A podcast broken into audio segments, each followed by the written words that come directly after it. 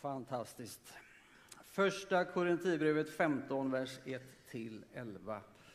Bröder, jag vill påminna er om evangeliet som jag förkunnade, som ni också tog emot, på vars grund ni står och genom vilken ni blir räddade. Jag vill påminna er om orden i min förkunnelse, den håller ni väl fast vid? Annat var det bortkastat att ni kom till tro. Bland det första jag förde vidare till er var detta som jag själv hade tagit emot, att Kristus dog för våra synder i enlighet med skriften, att han blev begravd, att han uppstod på tredje dagen i enlighet med skriften och att han visade sig för Kefas och sedan för de tolv. Därefter visade han sig för mer än 500 bröder vid ett och samma tillfälle, de flesta ännu vid livet, men några har avlidit. Därefter visade han sig för Jakob och sedan för alla apostlarna. Allra sist visade han sig också för mig, detta ofullgångna foster. Jag är ju den minste av apostlar, inte värdig att kallas apostel eftersom jag har förföljt Guds församling. Men genom Guds nåd är jag vad jag är och hans nåd mot mig har inte varit förspilld. Jag har arbetat mer än någon av dem, fast inte jag själv, utan Guds nåd som har varit med mig. Jag eller det, så är det vi förkunnar och så är det ni har lärt er att tro. Vi ber. Tack Gud för denna texten och de andra texterna vi har läst idag om detta som är så oerhört avgörande för våra liv och våran framtid. Kom heligande, blås ditt liv på oss så vi får uppståndelsens tro. I Jesu namn. Amen.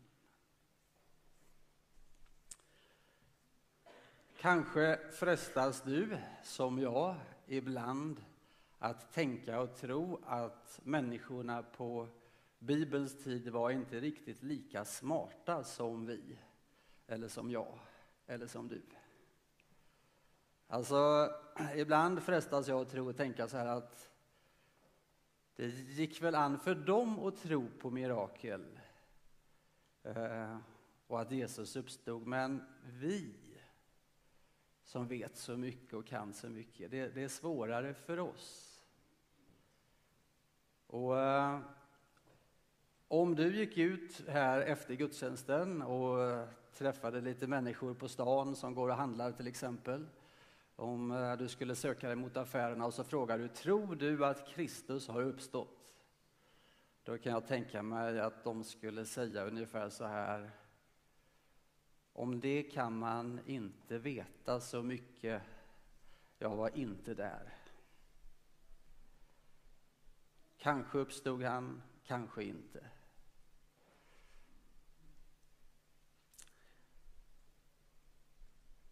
Och det, man skulle kanske också kunna lägga till och säga att, att, på den tiden trodde man kanske på sånt, men nu, nu, nu eh, har vi svårt för att tro på sånt.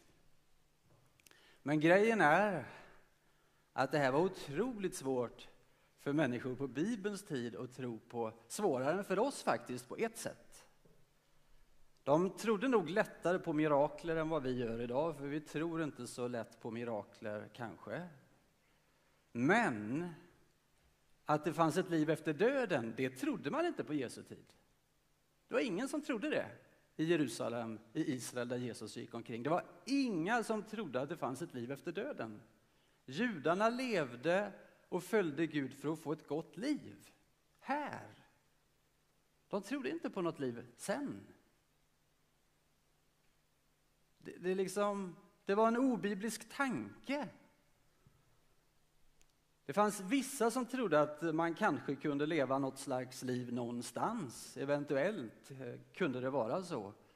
Men idag tror vi mycket mer på liv efter döden. För nästan alla jag hör som säger att någon har dött så kan de säga nu är de i Nangiala eller vi kommer att ses igen eller liksom om, om, om, om mormor dör och så ska man förklara det för sina barn så säger varje sekulariserad svensk mormor är i himlen nu. Det sa man inte på Bibelns tid. På Jesu tid var det liksom, man sa inte det. I Israel, i den judiska tron, man trodde inte det. Och saddukeerna trodde det absolut inte. Och de brukade argumentera med Jesus. De sa till exempel den där berättelsen till Jesus så här, liksom bara för att Jesus pratade om att det skulle bli evigt liv och Jesus pratade om att han skulle uppstå.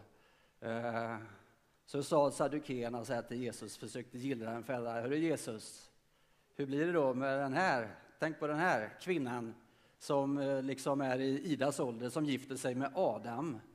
Och enligt bibelsk tradition, om nu Adam var äldst av sina bröder och, och eh, han dog och Ida var barnlös, då var det brödernas uppgift att ta vid. Enligt biblisk tro, alltså. Enligt judisk tro och sed. Så, så då sa han så här, säg nu här att Adam och Ida gifter sig, Jesus. Och så dör Adam. Och så gifter sig Adams lillebror, så som det står enligt Bibeln med Ida. Men också han dör utan att de får barn och så gifter sig nästa lillebror och så dör också han utan att få barn och så gifter sig nästa lillebror och så dör också han. Och så sju bröder gifter sig efter varandra med Ida, men alla dör utan barn. Vem, Jesus, kommer nu att leva med Ida i himmelen? Och då säger Jesus så här, alltså ni är så förstockade, ni förstår ingenting. I himlen varken gifter man sig eller blir bortgift. Där är vi som änglarna hos Gud. Och sadukéerna liksom, nej, det funkar inte så. Vi tror inte på det. Och när ni läser Bibeln, så en sak man läser, det är att den är så fantastiskt fint skildrande av till exempel berättelsen om uppståndelsen. Därför det är så verklighetstroget med lärjungarna till exempel. Egentligen i hela, hela historien med Jesus och lärjungarna så framträder lärjungarna som så otroligt korkade. För de fattar aldrig vad Jesus säger när Jesus säger gång efter gång efter gång efter gång i evangelierna jag ska lida, jag ska dö. Då säger till exempel Petrus nej, nej, nej, aldrig att det ska ske. Jesus fortsätter och berättar jag ska lida, jag ska dö. Och då kan det stå istället i Bibeln men lärjungarna förstod inte vad han menade. Och han berättar igen, jag ska lida, jag ska dö. Lärjungarna säger nej, jag ska lida, jag ska dö. De förstod inte vad han menade. Alltså de är så... De har, det, alltså, på den här tiden, det fanns inte att uppstå. Dessutom var det så här, vilket ännu mer bekräftade att, att det var så. Det var att det hade kommit personer innan Jesus som sa att de var Messias, som hade skapat rörelser runt sig. Men de hade dött och direkt när de dog, då dog rörelsen, den var borta. För det var liksom beviset för att det var en bluffare. Det var inte Messias, han dog. Om man dör kan man inte vara Israels kung. Eller hur?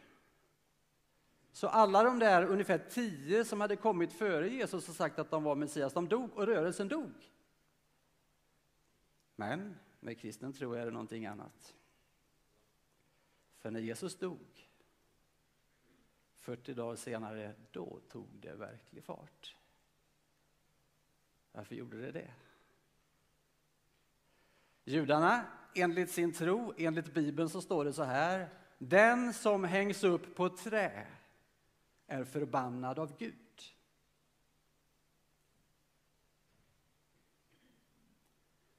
Så för judarna och för lärjungarna, när Jesus dog så var det ett bevis för att han inte var Messias och dessutom ett bevis för att Gud hade övergivit honom.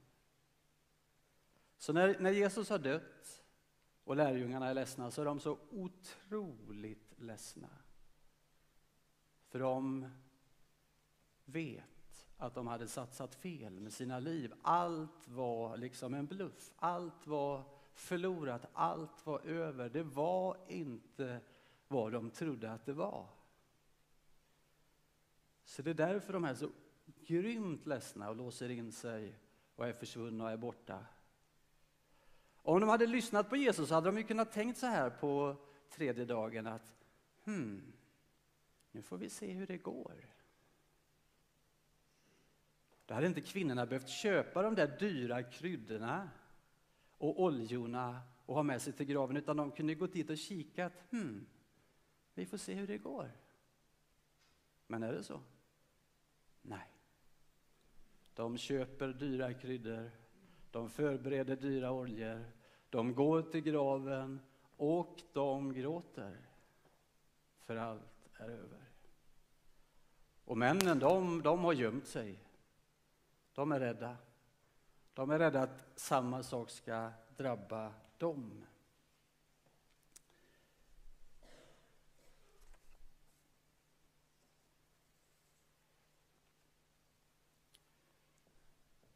Och sen när Jesus, eller om vi tar det från början, när änglarna visar sig för lärjungarna och säger att han har gått före er, han är uppstånden, han har gått före er, han går före er. Eh, gå och säg det till mina lärjungar, säger ängeln. Då står de kvinnorna så här. Då lämnade de graven och sprang därifrån, darrande och utom sig, och de sa ingenting till någon för de var rädda.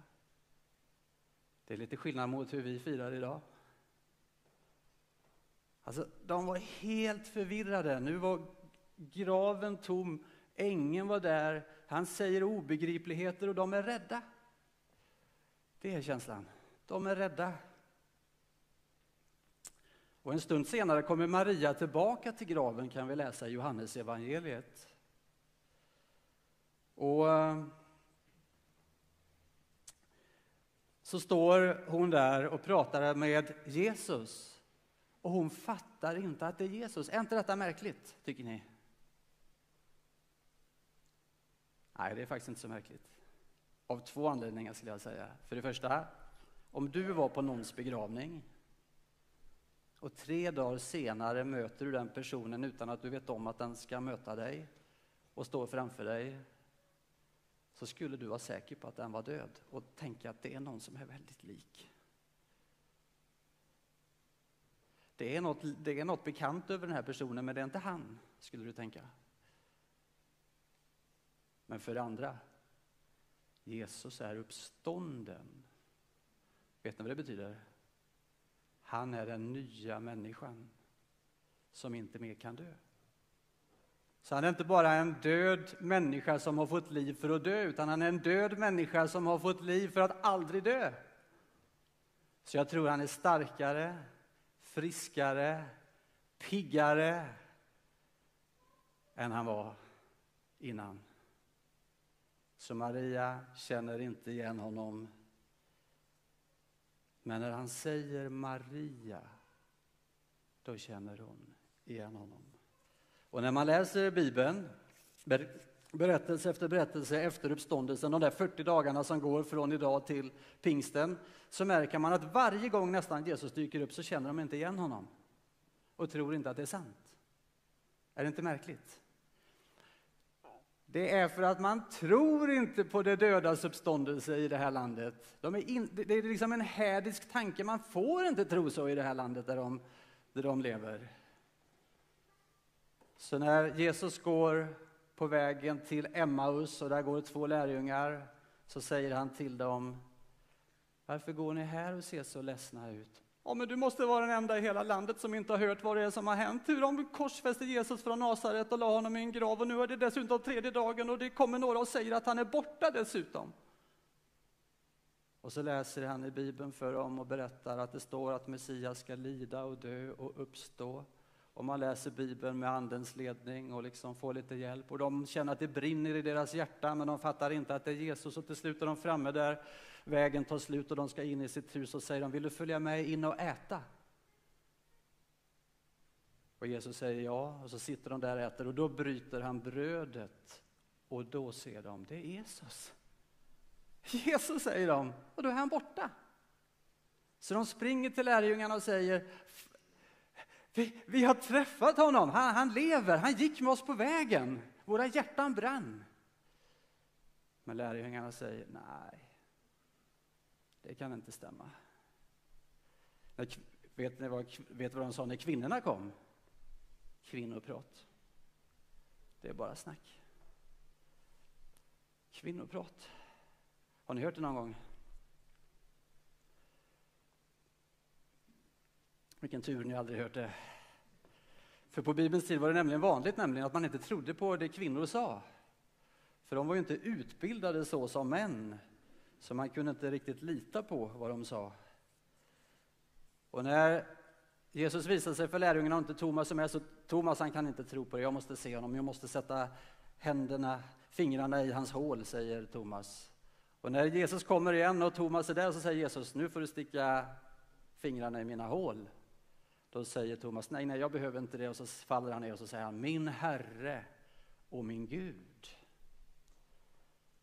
Och när de är vid stranden och Petrus har fiskat och Jesus säger, lägg in näten på andra sidan och det håller på att sjunka för det blir så mycket fisk.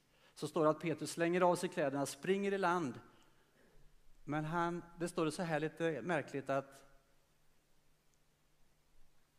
han tänkte att det är nog Jesus, men han vågade inte att fråga. Han är inte säker.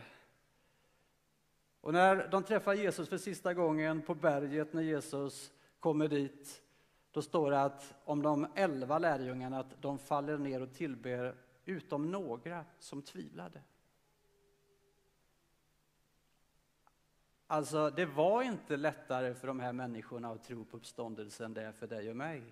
Vi har lättare för att tro på det, för vi har hört det sedan vi var barn. För det hände för 2000 år sedan att någon gjorde det.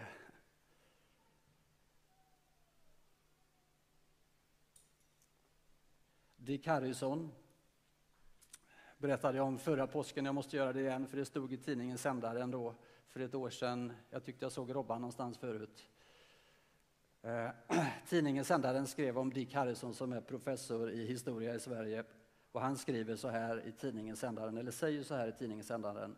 Uppståndelseberättelsen spred sig så fort och blev en teologisk grundpelare i fornkyrkan. Något måste ha inträffat, menar Dick den där natten mot kristenhetens första påskdag. Tidsmässigt är avståndet mellan de äldsta notiserna om tron på Jesu uppståndelse och den tidpunkt då det skall ha ägt rum för kort för att man realistiskt ska kunna argumentera för att historien är påhittad. Däremot finns argument för att det osannolika faktiskt skulle vara sant. Som det faktum att namngivna kvinnor som annars hade en undanskymd roll i samhället hade en framträdande plats vid korset och som ögonvittnen vid graven. Å andra sidan är det lika troligt källkritiskt sett att Maria Magdala kom till graven för att smörja den och att de lyckades muta vakterna och smuggla undan kroppen. Vad är det Dick säger? Professor i historia som har skrivit en bok om den historiske Jesus. Han säger att det är väldigt historiskt trovärdigt att Jesus faktiskt har uppstått. Om man tar och läser texterna på allvar. För det skulle vara väldigt svårt att hitta på den här berättelsen. I så fall måste Maria typ ha mutat vakterna, tagit kroppen och lyckats gömma den för tid och evighet. Varför skulle Maria göra det? Så Dick Harrison, han tror faktiskt på uppståndelsen, professor som han är. Han säger vidare så här i sändaren, om du utesluter alla andra möjliga lösningar måste den, det enda som återstår, även om det förefaller osannolikt, vara det sanna, säger Dick. Alltså han lutar åt att det osannolika är det sanna. Det är ju jättebra det här av Dick Harrison tycker jag. Men vad är det han egentligen säger om kvinnorna? Han säger att de är namngivna och det är de i alla evangelierna. I Johannes står det bara Maria från Magdala. I Matteus står det Maria och Maria, Jakobs mor. I Markus står det Maria och Maria, Jakobs mor, och Salome. Och i Lukas står det Maria, Johanna och Maria från Magdala. Så det är fyra kvinnor som nämns vid namn. Och vid ett ställe står det och de andra kvinnorna. Så det verkar som att det är ganska många kvinnor som är där. Och eh, då säger filosofen på hundratalet som heter Kelvsus något väldigt märkligt om jag bara hittar det här. Han är filosof och romare och en stark agitator mot kristen tro och försöker bevisa att kristen tro inte är sann på hundratalet efter Kristus. Och då säger han så här, han har filosofiska argument, han har massa argument för att kristen tro är en bluff, för kristen tro växer just då så det knakar och han jobbar emot. Och då säger han till slut så här, filosofen Celsus, Kelvsus från Rom alltså. Hur kan någon människa förvänta sig att rationella människor kan lyssna till en notering från en historisk kvinna? Nu talar han om Maria. Och du tänker, är han knäpp? Ja, det är han. För vi som tänker nu, vi tänker så här, att om det här var fake news, om de försökte ljuga ihop en story, på den tiden när man inte litade på kvinnor som historiska källor och som att de skulle kunna vittna för någonting på riktigt, då hade de aldrig skrivit om det om det inte var så det var.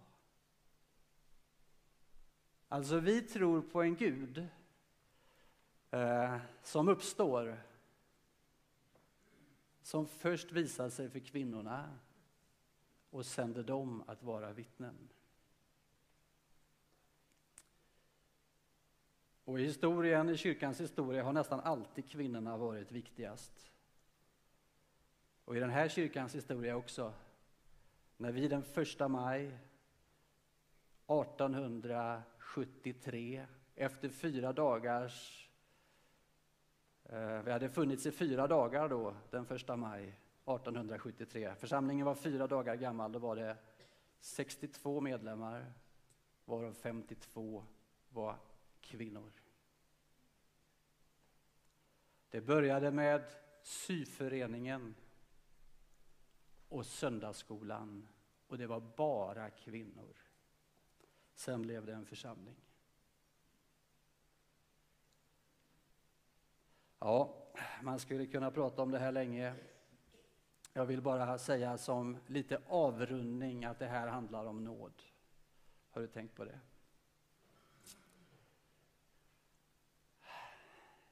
Det är så otroligt bra när Jesus, eller när Jesus genom ängeln pratar med kvinnorna och säger så här.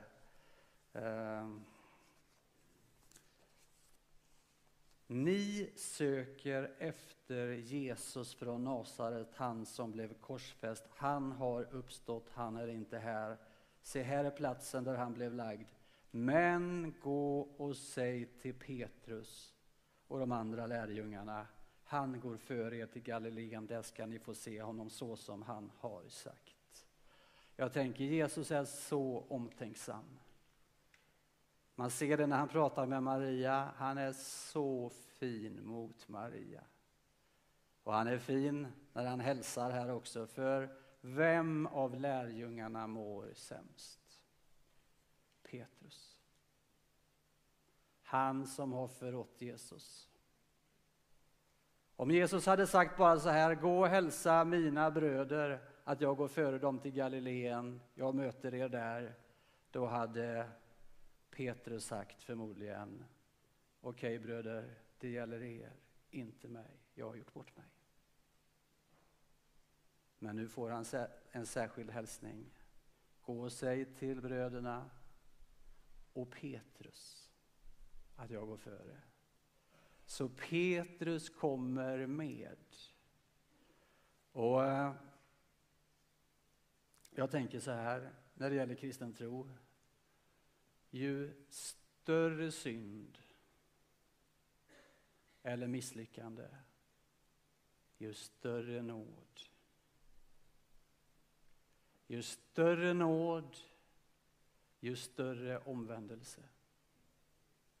Ju större omvändelse, ju större ödmjukhet.